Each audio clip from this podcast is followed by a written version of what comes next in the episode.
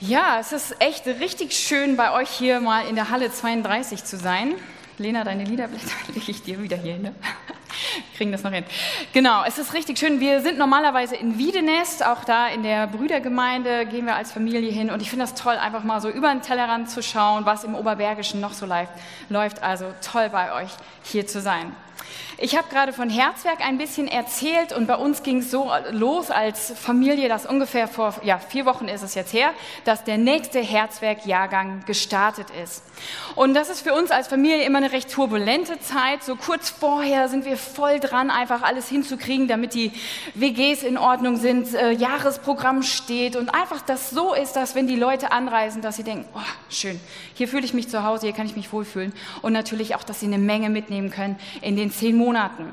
Dann kommen sie an, dann ist die Einführungswoche, die ersten Seminare. Also es, es geht einfach richtig so in einem durch. Und ja, für uns als Familie eine recht turbulente Zeit. Ich habe eben schon gesagt, ich bin auch Mutter und das vor allen Dingen. Ähm, wir haben drei vitale Töchter und somit ist meine Hauptaufgabe auch einfach, ja, Mutter sein, ne? für sie da sein, zuhören, trösten, rumfahren, Taxi Mama, kochen, ne? die ganzen Sachen. Ich bin, ich leite ein kleines Familienunternehmen. Vielleicht kennen das manche von euch. Ist auch echt ein herausfordernder Job und macht auch Spaß. Es war aber eine sehr intensive Zeit und ich kann mich erinnern, vor zwei Wochen ungefähr, da lag ich abends im Bett neben Markus und habe gesagt, boah, ich war echt, also ich war wirklich fertig, ja, ich war wirklich müde. Unsere mittlere Tochter hatte sich gerade eine fette Gehörgangentzündung eingehandelt. Da ging es total schlecht, total schlecht geschlafen, ich somit auch. Ich war mitten im ersten Seminar bei Herzwerk, meine Identität und habe einfach abends gemerkt, boah, bin echt müde. Und habe zu Markus gesagt, boah, manchmal ist es doch echt krass irgendwie. Das Leben ist manchmal so mühsam. Es kann echt anstrengend sein, ja. Ich habe mich unglücklich gefühlt, unzufrieden, war einfach echt fertig und habe gedacht, boah, das Leben ist eine Plackerei. Und dieses, ja, so als Jesus-Nachfolger ein Leben voll Fülle und Zufriedenheit und, und Freude, ja, da habe ich gedacht, boah, da fühle ich mich Lichtjahre entfernt von. Ich weiß nicht, ob du so Gedanken kennst. Du folgst Jesus auch nach und möchtest auch gerne das tun, was er sagt. Und sehnst dich eigentlich nach einem glücklichen, zufrieden, erfüllten Leben in der Nachfolge von Jesus merkst aber, dass dein Alltag turbulent ist, dein Terminkalender füllt sich wie von selbst und es ist mühsam manchmal. Es ist wirklich eine Plackerei manchmal und du fühlst dich überhaupt nicht erfüllt und glücklich. Und die Frage ist, die ich mir dann auch immer wieder so stelle, wie kann das gelingen? Unser Leben als Christ hier auf der Erde ist kurz, ja? Wie können wir ein erfülltes Leben als Jesus Nachfolger führen? Ihr nehmt euch als Gemeinde gerade so richtig das Thema Dankbarkeit zur Brust und schaut von vielen Seiten auf dieses Thema. Ich finde das ein super Thema und ich glaube, zu dieser Frage, wie kann ich ein erfülltes Leben führen als Christ, hat Dankbarkeit auch eine Menge zu bieten. Danke Gott für mein Essen. Das ist das Thema von heute Morgen. Das kam ja schon durch verschiedene Sachen zum Tragen. Einmal im Jahr nehmen wir uns Zeit, um Erntedankfest zu feiern. Ja, ein alter Brauch. Wir sehen es hier an der Deko. Ja, wir danken Gott für das, was er hat wachsen lassen, für unser Essen, für Saat, Ernte und so weiter. Und wir zeigen ihm dadurch, ja, wir sind Teil von deiner Schöpfung. Wir sind nicht die Herren der Schöpfung, sondern du bist es. Wir sind Teil davon. Und wenn wir als Gemeinde wieder ein Jahr zurückschauen können ähm, auf ein Jahr, wo Gott uns versorgt hat, wir hatten genug zu essen, wir hatten genug zu trinken, wir hatten warme Schuhe, wir mussten nicht im Winter Flip Flipflops tragen, ja, dann können wir einfach sagen, das ist ein Geschenk. Es ist ein Geschenk und nicht ein Recht, auf das wir pochen könnten. Das drücken wir an Erntedank aus. Gott ist derjenige, der es uns geschenkt hat. Ich habe mich bei der Vorbereitung gefragt, wie war das denn so bei den Leuten in der Bibel? Haben die gewusst, dass Gott sie versorgen möchte? wollte, will Gott uns überhaupt versorgen? Und bin total begeistert, was ich da so gefunden habe. Ich nehme euch kurz mit durch so eine Spritztour durchs, Neue, äh, durchs Alte Testament, erste Buch Mose. Ja?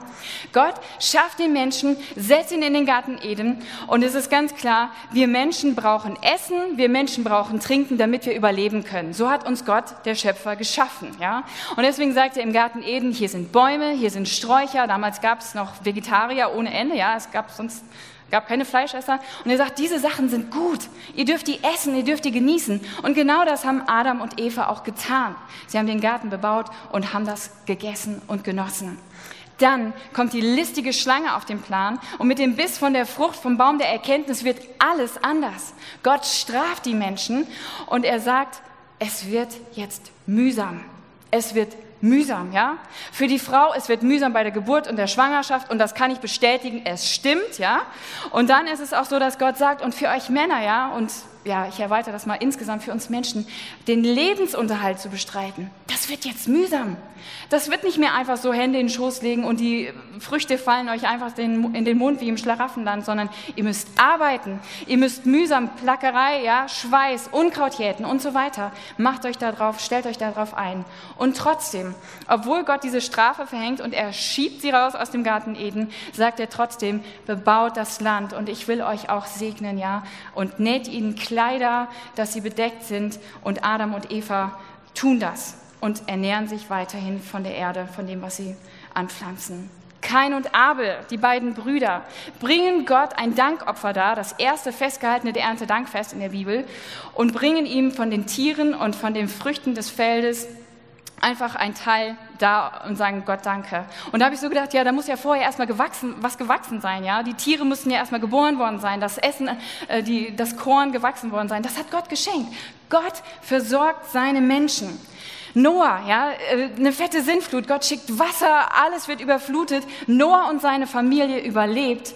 Und Gott spricht zu Noah Folgendes. Er sagt, solange die Erde steht, soll nicht aufhören Saat und Ernte, Frost und Hitze, Sommer und Winter, Tag und Nacht. Wir merken hier, Gott hat alle Naturgewalten in der Hand, nicht der Mensch. Gott kann das, kann eine Flut schicken und sie wieder wegsaugen, ja? Das kann Gott. Aber trotzdem kommt wieder die Zusage, ich versorge euch. Das wird nicht aufhören, es geht weiter. Abraham bekommt eine fette Landzusage von Gott und es ist unglaublich. Dieser Mann wird reicher, der bekommt Vieh, Gold, Silber. Gott überschüttet ihn mit Segen, sodass er so reich war, dass sein Neffe Lot und er, die konnten nicht nebeneinander leben, weil das Land konnte sie nicht ernähren. Die mussten getrennter Wege gehen. Ja, so Probleme hätten wir auch gerne mal. Ne? Wahnsinn. Und der Segen geht weiter an, Isaak, an Jakob, an Josef und immer so weiter. Wir könnten weiterblättern. Es gibt viele Geschichten, die uns zeigen, dass Gott seine Menschen versorgt. Gott versorgt. Das ist mein erster Punkt. Er ist nämlich der Schöpfer von ihm kommt alles. Er ist der große Versorger. Und wie gut zu wissen, dass Gott nicht nur sagt, die Menschen im Alten Testament sind meine Menschen, sondern er sagt auch, die Menschen im Neuen Testament und wir, wir sind auch seine Menschen. Und deswegen möchte ich euch eine Stelle vorlesen aus dem Neuen Testament, die Jesus uns zuspricht. Ihr könnt hier auf der Leinwand mitlesen. Das ist Matthäus 6, 25 bis 34. Jesus sagt, deshalb sage ich euch, macht euch keine Sorgen um das, was ihr an Essen und Trinken zum Leben und an Kleidung für euren Körper braucht. Ist das Leben nicht wichtiger als die Nahrung und ist der Körper nicht wichtiger als die Kleidung? Seht euch die Vögel an. Sie säen nicht, sie ernten nicht, sie sammeln keine Vorräte und euer Vater im Himmel ernährt sie doch. Seid ihr nicht viel mehr wert als sie? Wer von euch kann dadurch, dass er sich Sorgen macht, sein Leben auch nur um eine einzige Stunde verlängern? Und warum macht ihr euch Sorgen um eure Kleidung? Seht euch die Lilien auf dem Feld an und lernt von ihnen. Sie wachsen, ohne sich abzumühen und sie ohne zu spinnen und ohne zu weben. Und doch sage ich euch, sogar Salomo in all seiner Pracht war nicht so schön gekleidet wie eine von ihnen. Wenn Gott die Feldblumen, die heute blühen und morgen ins Feuer geworfen werden, so herrlich kleidet, wird er sich dann nicht erst recht um euch kümmern, ihr Kleingläubigen? Macht euch also keine Sorgen. Fragt nicht, was sollen wir essen, was sollen wir trinken, was sollen wir anziehen. Denn um diese Dinge geht es den Heiden, die Gott nicht kennen.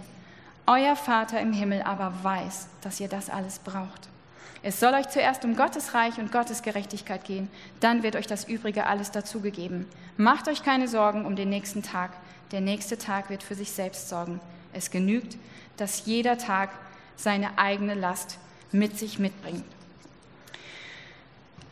Jesus redet hier vermutlich mit Menschen, die diesen, diese Flackerei, diesen, Tag ums, diese, diesen Kampf ums Überleben, die kannten den wirklich. Ja? Die haben von der Hand in den Mund gelebt. Palästina ist heiß und die meisten haben irgendwie mit der Landwirtschaft versucht, ihren Lebensunterhalt zu bestreiten oder waren Fischer. Ein echter Knochenjob. Und deswegen diese Fragen so, was sollen wir denn heute essen? Was sollen wir trinken? Das waren nicht rhetorische Fragen so, ich gucke mal im Kühlschrank nach, was ich jetzt heute mal nehme. Pizza oder, oder Spaghetti oder so, ja? Sondern das waren essentielle, wirklich wirklich ganz, ganz tiefgründige Fragen, die sie hatten, bohrende Fragen, jeden Tag. Ja? Und diese Menschen haben die, die Folgen des Sündenfalls hautnah erlebt. Es war ein, eine richtige Plackerei. Essen, Trinken, Kleidung. Jesus spricht hier vom Lebensminimum. Ja, das ist die Grundlage. Die brauchen wir, diese Dinge, um überleben zu können. Und ich stelle mir das so vor, Jesus sitzt auf, die, auf, auf so einer Wiese, ja, die Menschen um ihn rum und er ist am Lehren und dann plötzlich sieht er die Vögel am Himmel, ja, und er sagt, hey, schaut euch doch mal die Vögel ein. Ich binde die einfach direkt mal in meine Rede mit ein. Schaut euch an, die sind super aktiv, die bauen Nester und so weiter, aber die sammeln keine Vorräte, die haben keine Scheunen und euer Vater im Himmel versorgt sie trotzdem. Und schaut euch die Blumen an, ja, filigran, wunderschön. Ich finde es der Hammer, dass Jesus als Mann die Blumen auffallen, ja, das muss man echt mal sich reinziehen, ja. Also wunderschöne Blumen und er sagt, diese Blumen hat Gott geschaffen, die sind wunderschön und er hat es wachsen lassen und die verdorren auch wieder total schnell. Aber wie viel mehr wird der Vater im Himmel sich nicht um euch kümmern, wenn er das schon bei den Blumen macht? Ich glaube, wir sind als Menschen die Krone der Schöpfung. Wir sind mehr wert als Tiere, Vögel, als Pflanzen. Und ich glaube, dass Gott es sich zur Chefsache macht, uns Menschen zu versorgen. Jesus hat die Jünger eng um sich geschart bei, der, bei, dieser Rede und er sagt zu ihnen, ihr Kleingläubigen, ich weiß nicht, ob euch das eben aufgefallen ist, ihr Kleingläubigen. Er meint damit nicht, dass die Jünger ungläubig sind, dass sie gar nicht mit Gottes Realität rechnen, sondern er sagt, euch mangelt Glauben, ja, da fehlt noch was. Und zwar meine ich solch einen Glauben, der wirklich daran festhält, dass Gott euch versorgt. Jeden Tag, in jeder Lage, mitten in den kleinen und großen Herausforderungen des Alltags. Jesus sagt nämlich, genauso machen das die Ungläubigen, ja? die nicht mit Gottes Realität rechnen, die deren Gedanken kreisen ständig pausenlos um diese Frage, Gott, äh, was sollen wir essen, was sollen wir trinken, Kleider, Besitz und so weiter. Und wisst ihr, was dieses Kreisen um diese Sachen, was das ist? Das ist nichts anderes als Sorgen. Sie sorgen sich immer zu um diese Dinge. Sie versuchen durch dieses Sorgen verzweifelt Kontrolle darüber zu bekommen, irgendwie Sicherheit zu haben, ja? Und Jesus sagt in diesem Abschnitt gleich dreimal, macht euch keine Sorgen. Macht euch keine Sorgen. Wie können wir das als Jesus-Nachfolger leben? Ich meine, Sorgen sind ja da irgendwo, ja? Jesus sagt, macht euch keine Sorgen, dann einfach in dem Wissen, dass ein Mächtigerer hinter uns steht. Deswegen können wir das Sorgen sein lassen. Und ich liebe es, ich finde das so wunderschön, einfach wie Jesus hier sagt, Vers 32, euer Vater im Himmel weiß ja, dass ihr das alles braucht. Gott weiß es. Gott weiß ja schon seit unserer Erschaffung, was wir brauchen. Das ist ihm ja nicht unbekannt, sondern er weiß es, er hat uns ja so gemacht. Und ich meine wirklich damit die ganz alltäglichen Dinge, ja. Kleidung, Essen, Trinken, Schuhe, ja, Herausforderungen in der Schule. Du merkst, die Klausuren klappen nicht und es ist aber wirklich wichtig, sonst kommst du nicht weiter mit diesem Schuljahr. Auf der Arbeit, Rechnungen, die bezahlt werden müssen, ähm, Mitarbeiter in deiner Firma, für die du Verantwortung hast, die Ausbildungsstelle, die du auf jeden Fall bekommen musst und so weiter. Die ganz normalen, jeden Tag Dinge. Ist das nicht so beruhigend zu wissen, dass Gott das weiß? Gott weiß das und er sorgt für uns. Meine Frage ist an dich, glaubst du das? Glaubst du das? Und ich will jetzt nicht eine schnelle Antwort, so nach dem Motto, ja, habe ich schon tausendmal gehört, im Kindergottesdienst gelernt, meine Eltern haben mir das auch gesagt, ja, ich glaube das, sondern glaubst du das? Und ich meine einen Glauben, der wirklich daran festhält, dass du einen fürsorglichen himmlischen Vater hast und der jetzt weiß, was du jetzt brauchst und der sich kümmert. Und dieser Gott ist der Gott, der alle Mittel hat, alle Möglichkeiten, alle Macht und der dir helfen möchte. Ja, der ist auf deiner Seite. Und deine ganz alltäglichen Sorgen sind keine Unwichtigkeit für ihn, sondern er macht sie sich zur Chefsache. Ich meine den Glauben, der bei der Rechnung für die neue Waschmaschine dich nicht verzweifeln lässt, sondern dieser Glaube, der dich ins Gebet treibt und sagt, Gott, du bist mein Versorger, diese Rechnung muss ich bezahlen, ich weiß nicht wie. Bitte hilf mir.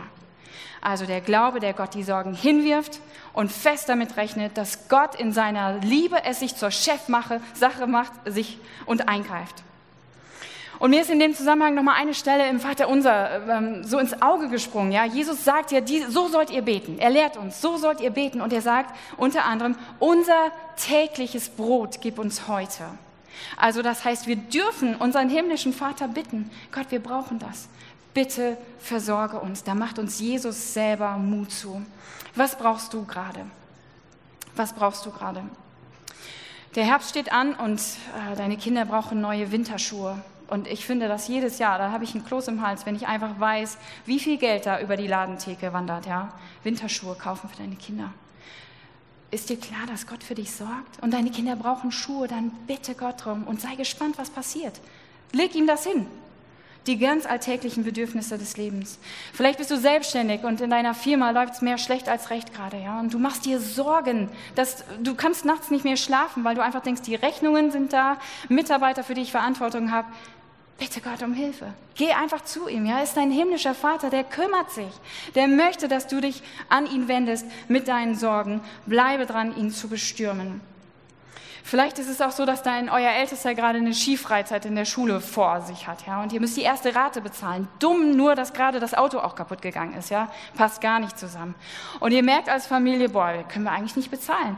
Dann nehmt doch die Kinder mit rein, ja, macht das als Familie, gestaltet das zusammen und sagt, wir gehen jetzt zu Gott, unserem Versorger, und beten einfach darum, dass Gott uns hilft. Wir brauchen seine Hilfe. Wir sind hier total darauf angewiesen. Das ist der ganz konkrete und praktische Glaube, den ich meine. Vielleicht sitzt du jetzt hier und denkst, ja, du hast gut reden. Also ich habe genau das schon längst gemacht. Ich bin in einer Situation, wo ich einfach merke, ich bete und ich flehe Gott an, dass er mir hilft und es passiert einfach nichts. Die Rechnungen kommen weiter und ich kann sie nicht bezahlen. Was jetzt? Ich möchte euch da an ähm, eine Geschichte erzählen, eine kurze Geschichte von einer Frau, die Markus ähm, in Moldawien kennengelernt hat. Mit Herzwerk war er mit dem letzten Jahrgang im Frühjahr in Moldawien. Die machen da immer so einen sozialen Einsatz, missionarischen Einsatz und hat diese Frau in einem Roma-Dorf kennengelernt. Und ihr könnt euch nicht vorstellen, in Moldawien, das ist wirklich das Armenhaus Europas. Diese Menschen, mit was die über die Runden kommen müssen, das ist unglaublich. Das können wir gar nicht denken. So viel haben wir an einem Tag mal eben locker, was die für einen Monat brauchen. Und diese Frau ähm, hat Jesus kennengelernt und in diesem Dorf ist es so, wenn man Holz braucht zum Heizen oder Kochen, dann geht man in den nächstgelegenen Wald und holt sich das Holz. Der Wald gehört nicht den Leuten. Sie holen es sich dort einfach. Sie klauen es. So kann man es eigentlich sagen. Und diese Frau hat Jesus erlebt und hat gemerkt, ich möchte mein Leben nach Jesus Maßstäben ausrichten. Ähm, und das passt nicht mehr zusammen. Ich kann nicht in den Wald gehen und mir Holz da holen. Das gehört nicht mir. Ich möchte nicht mehr Holz klauen. Und sie hat das nicht mehr gemacht. Und die Rechnung für den Strom, ich meine, sie hat eine Glühbirne im Haus hängen, ja. Sie konnte die Rechnung nicht bezahlen und auch im nächsten Monat nicht. Und es ging so weiter. Und als Markus sie dann fragte oder die Gruppe von Herzberg dann, was, für was können wir beten? Da hat sie gesagt, boah, ich bin einfach so dankbar, dass Jesus in meinem Leben ist. Sie strahlte das auch richtig so nach außen, ja. Und hat gesagt, vielleicht könnt ihr beten, dass, wir die, dass ich die Rechnung bezahlen kann. Diese Frau hat das erlebt. Es wurde schlimmer, als sie mit Jesus unterwegs war. Da war nicht alles happy clappy und es gab keine Engpässe mehr, sondern es geht weiter und es wird sogar noch schlimmer. Was ist dann denn? Und da habe ich auch länger drüber nachgedacht in der Vorbereitung. Und trotzdem, ich kam dennoch wieder zu dem Punkt hier von diesem, Ver, äh, diesem Text ähm, aus Matthäus 6. Ich möchte, wenn du in so einer Situation bist, ja, möchte ich dich trotzdem ermutigen. Trotzdem. Dennoch, bleib dran, weil Gott möchte dich versorgen. Vertraue darauf und lieg ihm weiter in den Ohren. Du darfst ihm auch deine Enttäuschung sagen darüber, dass, dass er es bis jetzt noch nicht getan hat. Das kann er aushalten. Aber ich mach dir Mut, mach dir keine Sorgen, bleib weiter dran. Erntedankfest, wir erinnern uns, uns daran, dass Gott versorgt, ja.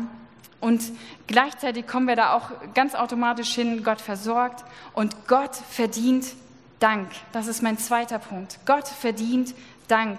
Im dritten Buch Mose, da finden wir eine ganze Latte an Vorschriften, wie das so laufen sollte mit Dankopfer damals im Alten Testament. Und die Menschen sollten Gott einfach dadurch zeigen, ähm, wir erkennen an, dass alles von dir kommt, alles, was wir haben. Du schenkst Wachstum, du schenkst Regen und Sonne und die Frucht geht auf und wir können ernten als Menschen das, was du, Gott, hast wachsen lassen.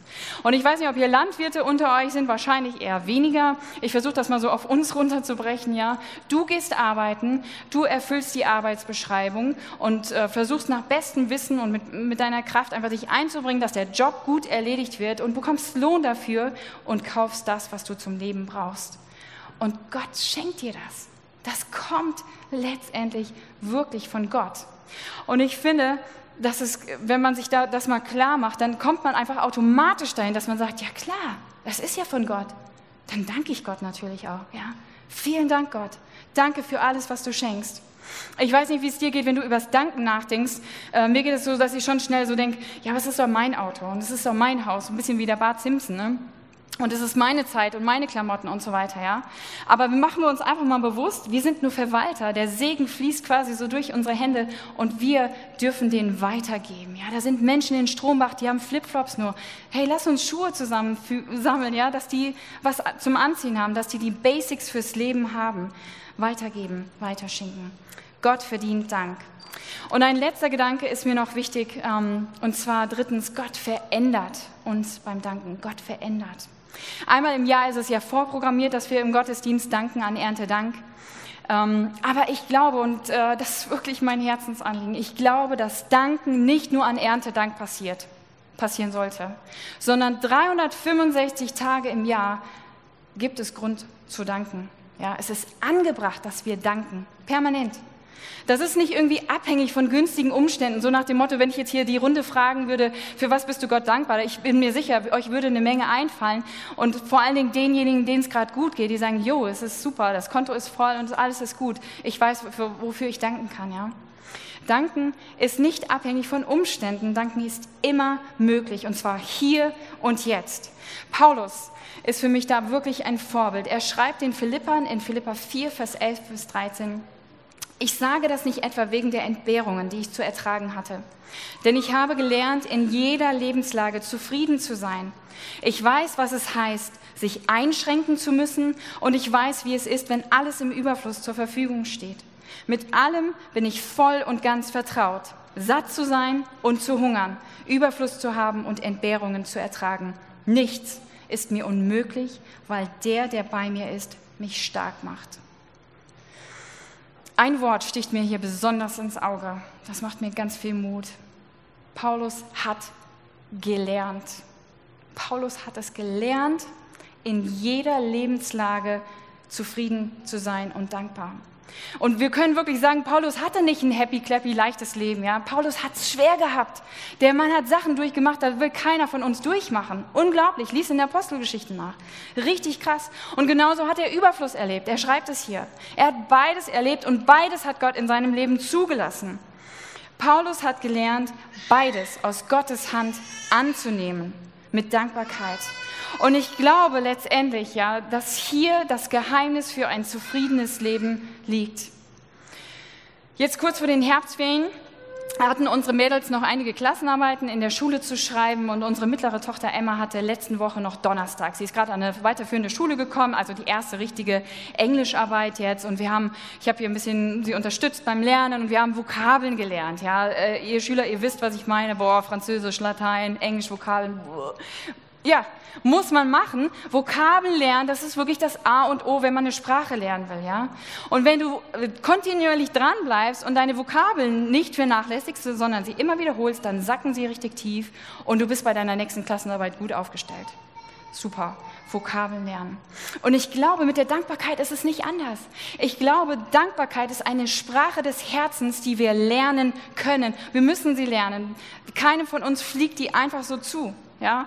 Ich wünschte, man würde aufwachen und könnte Englisch am nächsten Morgen. Das wäre doch der Hammer, oder? Würdet ihr bestimmt alle gern mitmachen, ja? Sondern es ist wirklich, man, man muss sich anstrengen, man muss üben, man muss dranbleiben. Und ich glaube, mit der Dankbarkeit ist es genauso, ja? Wir müssen Vokabeln üben.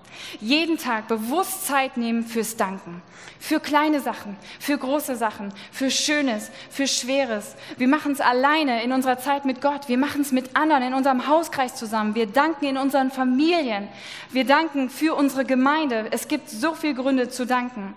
Und ich glaube, was wir dabei machen, wenn wir Gott Danke sagen, dann ist es nichts anderes, als wir knien vor Gott, dem Schöpfer, nieder und sagen, Gott, du bist in Kontrolle, du hast mein Leben in der Hand und alles, was von dir kommt, das nehme ich an. Ich danke dir dafür und ich ordne mich dir unter. Du bist der Herr. Ich glaube, das drücken wir Gott sehr deutlich aus, wenn wir Gott danken. Und ich glaube, so erlernen wir eine innere Haltung der Dankbarkeit. Paulus hat das nicht alleine auf die Reihe bekommen. Ich bin immer froh, wenn ich sowas lese, dann denke ich, okay, Paulus war auch kein Überflieger, sondern er schreibt ja in diesen Versen, die wir gerade gelesen haben, Gott hat ihn dazu befähigt. Für Gott ist nichts unmöglich. Gott kann sogar ein undankbares Herz wie unseres verwandeln in ein dankbares Herz. Mit Gott ist das möglich. Dasselbe kann und will er auch für uns tun. Und ich glaube, dass Gott uns beim Danken verändert. Ich glaube, dass eigentlich ein erfülltes und zufriedenes Leben nur möglich ist, wenn wir regelmäßig und wirklich von Herzen Gott Danke sagen. Und das schließt den Kreis wieder zu meinem Gedanken am Anfang, ja. Ich glaube, dass echtes Glück und eine echte innere Zufriedenheit, ein erfülltes Leben, auch als Jesus-Nachfolger, nur möglich ist. Nicht von den Umständen abhängig, sondern nur möglich ist, wenn wir Gott einfach danken mit unserem ganzen Leben, die Sprache der Dankbarkeit üben mit seiner Hilfe. Und deswegen lern sie, sei fleißig, übe und sei gespannt, einfach wie Gott dich mit innerer Zufriedenheit, mit Fülle und Freude beschenkt. Stell dir mal vor, stell dir das mal vor, wir würden als Jesus-Nachfolger diese Sprache der Dankbarkeit beherrschen. Wir würden Gott wirklich vertrauen und wir würden Gott wirklich regelmäßig und von Herzen danken. Ich stelle mir das vor, dass dann einfach keine Unzufriedenheit und Bitterkeit und Sorgen machen mehr so Platz in unserem Leben hätte, ja? Wir würden aufhören mit dem ständigen Motzen und Beschweren. Wir Deutschen sind doch super da drin. Ne? Immer, es geht immer nur die Sachen, die alle schlecht sind und so weiter. Und ich glaube, wenn wir das üben würden, dann würde der Ton sich in unseren Familien verändern. Ja? Die Kinder lernen es direkt mit, wenn wir danken. Wahnsinn. Die lernen es am schnellsten. Und stell dir vor, unsere Haltung der Gemeinde gegenüber wäre von Dankbarkeit geprägt. Ich bin mir sicher, ich bin mir wirklich sicher, dass diese Haltung überschwappen würde in unsere Gesellschaft, in die Kindergärten, in die Grundschulen, an die weiterführenden Schulen, an die Unis, auf deine Arbeitsstelle, in dein Zuhause, wo auch immer. Ich bin mir sicher, das wäre der Hammer. Gott würde im Mittelpunkt stehen, einfach weil wir anfangen würden, Gott wirklich zu danken. Und ich möchte dich heute Morgen einladen, das mal ganz konkret und fest zu machen. Ich möchte dich herausfordern zum Vertrauen und zum Danken. Hier vorne und also hier rechts und links und weiter hinten sind Tische aufgebaut. Da sind Kugelschreiber drauf und da liegen solche Blätter. Auf diesen Blättern steht, ich bin dankbar für. Und ich möchte dich jetzt fragen, wenn du das glaubst, dass Gott dich versorgt. Und wenn du das wirklich glaubst, dass Gott Dank verdient und wenn du glaubst, dass er dich verändert beim Danken, dann darfst du jetzt aufstehen und einfach zu diesem Tisch gehen, dir einen Zettel und einen Kugelschreiber mit nach Hause nehmen. Und deine Aufgabe für die nächste Woche ist folgende. Ich möchte dich herausfordern, dass du auf diese Liste 100 Dinge draufschreibst, sammelst, für die du Gott dankbar bist. Das müssen nicht große Sachen sein, äh, Bewahrung vor dem Autounfall oder mein Kind ist wieder ganz gesund geworden. Kann es natürlich auch sein, ist klar. Aber das kann auch sein, so wie ich eben, also als ich nach Gummersbach gefahren bin auf dem Weg, einfach, ich dachte, boah, Wahnsinn, wie schön die bunten Blätter sind, der Bäume, der Herbstbäume, ja. Gott, danke dafür. Schreibt die Sachen auf. Ich glaube, wenn wir Sachen aufschreiben, dann sind sie konkreter, haftbarer und äh, wir können wirklich, also Vokabeln schreiben wir ja auch auf, ne? Die meisten zumindest, ja. Das hilft uns einfach, das mehr zu üben und mehr zu verinnerlichen. Also hol dir so einen Zettel, sieh, wie du Gott danken kannst, schreib das auf und nimm dir Zeit diese Woche, um Gott von Herzen zu danken und sei gespannt, wie Gott dein Leben füllt mit Fülle, mit Freude, mit einer echten Zufriedenheit. Komm jetzt einfach nach vorne und hol dir so einen Zettel.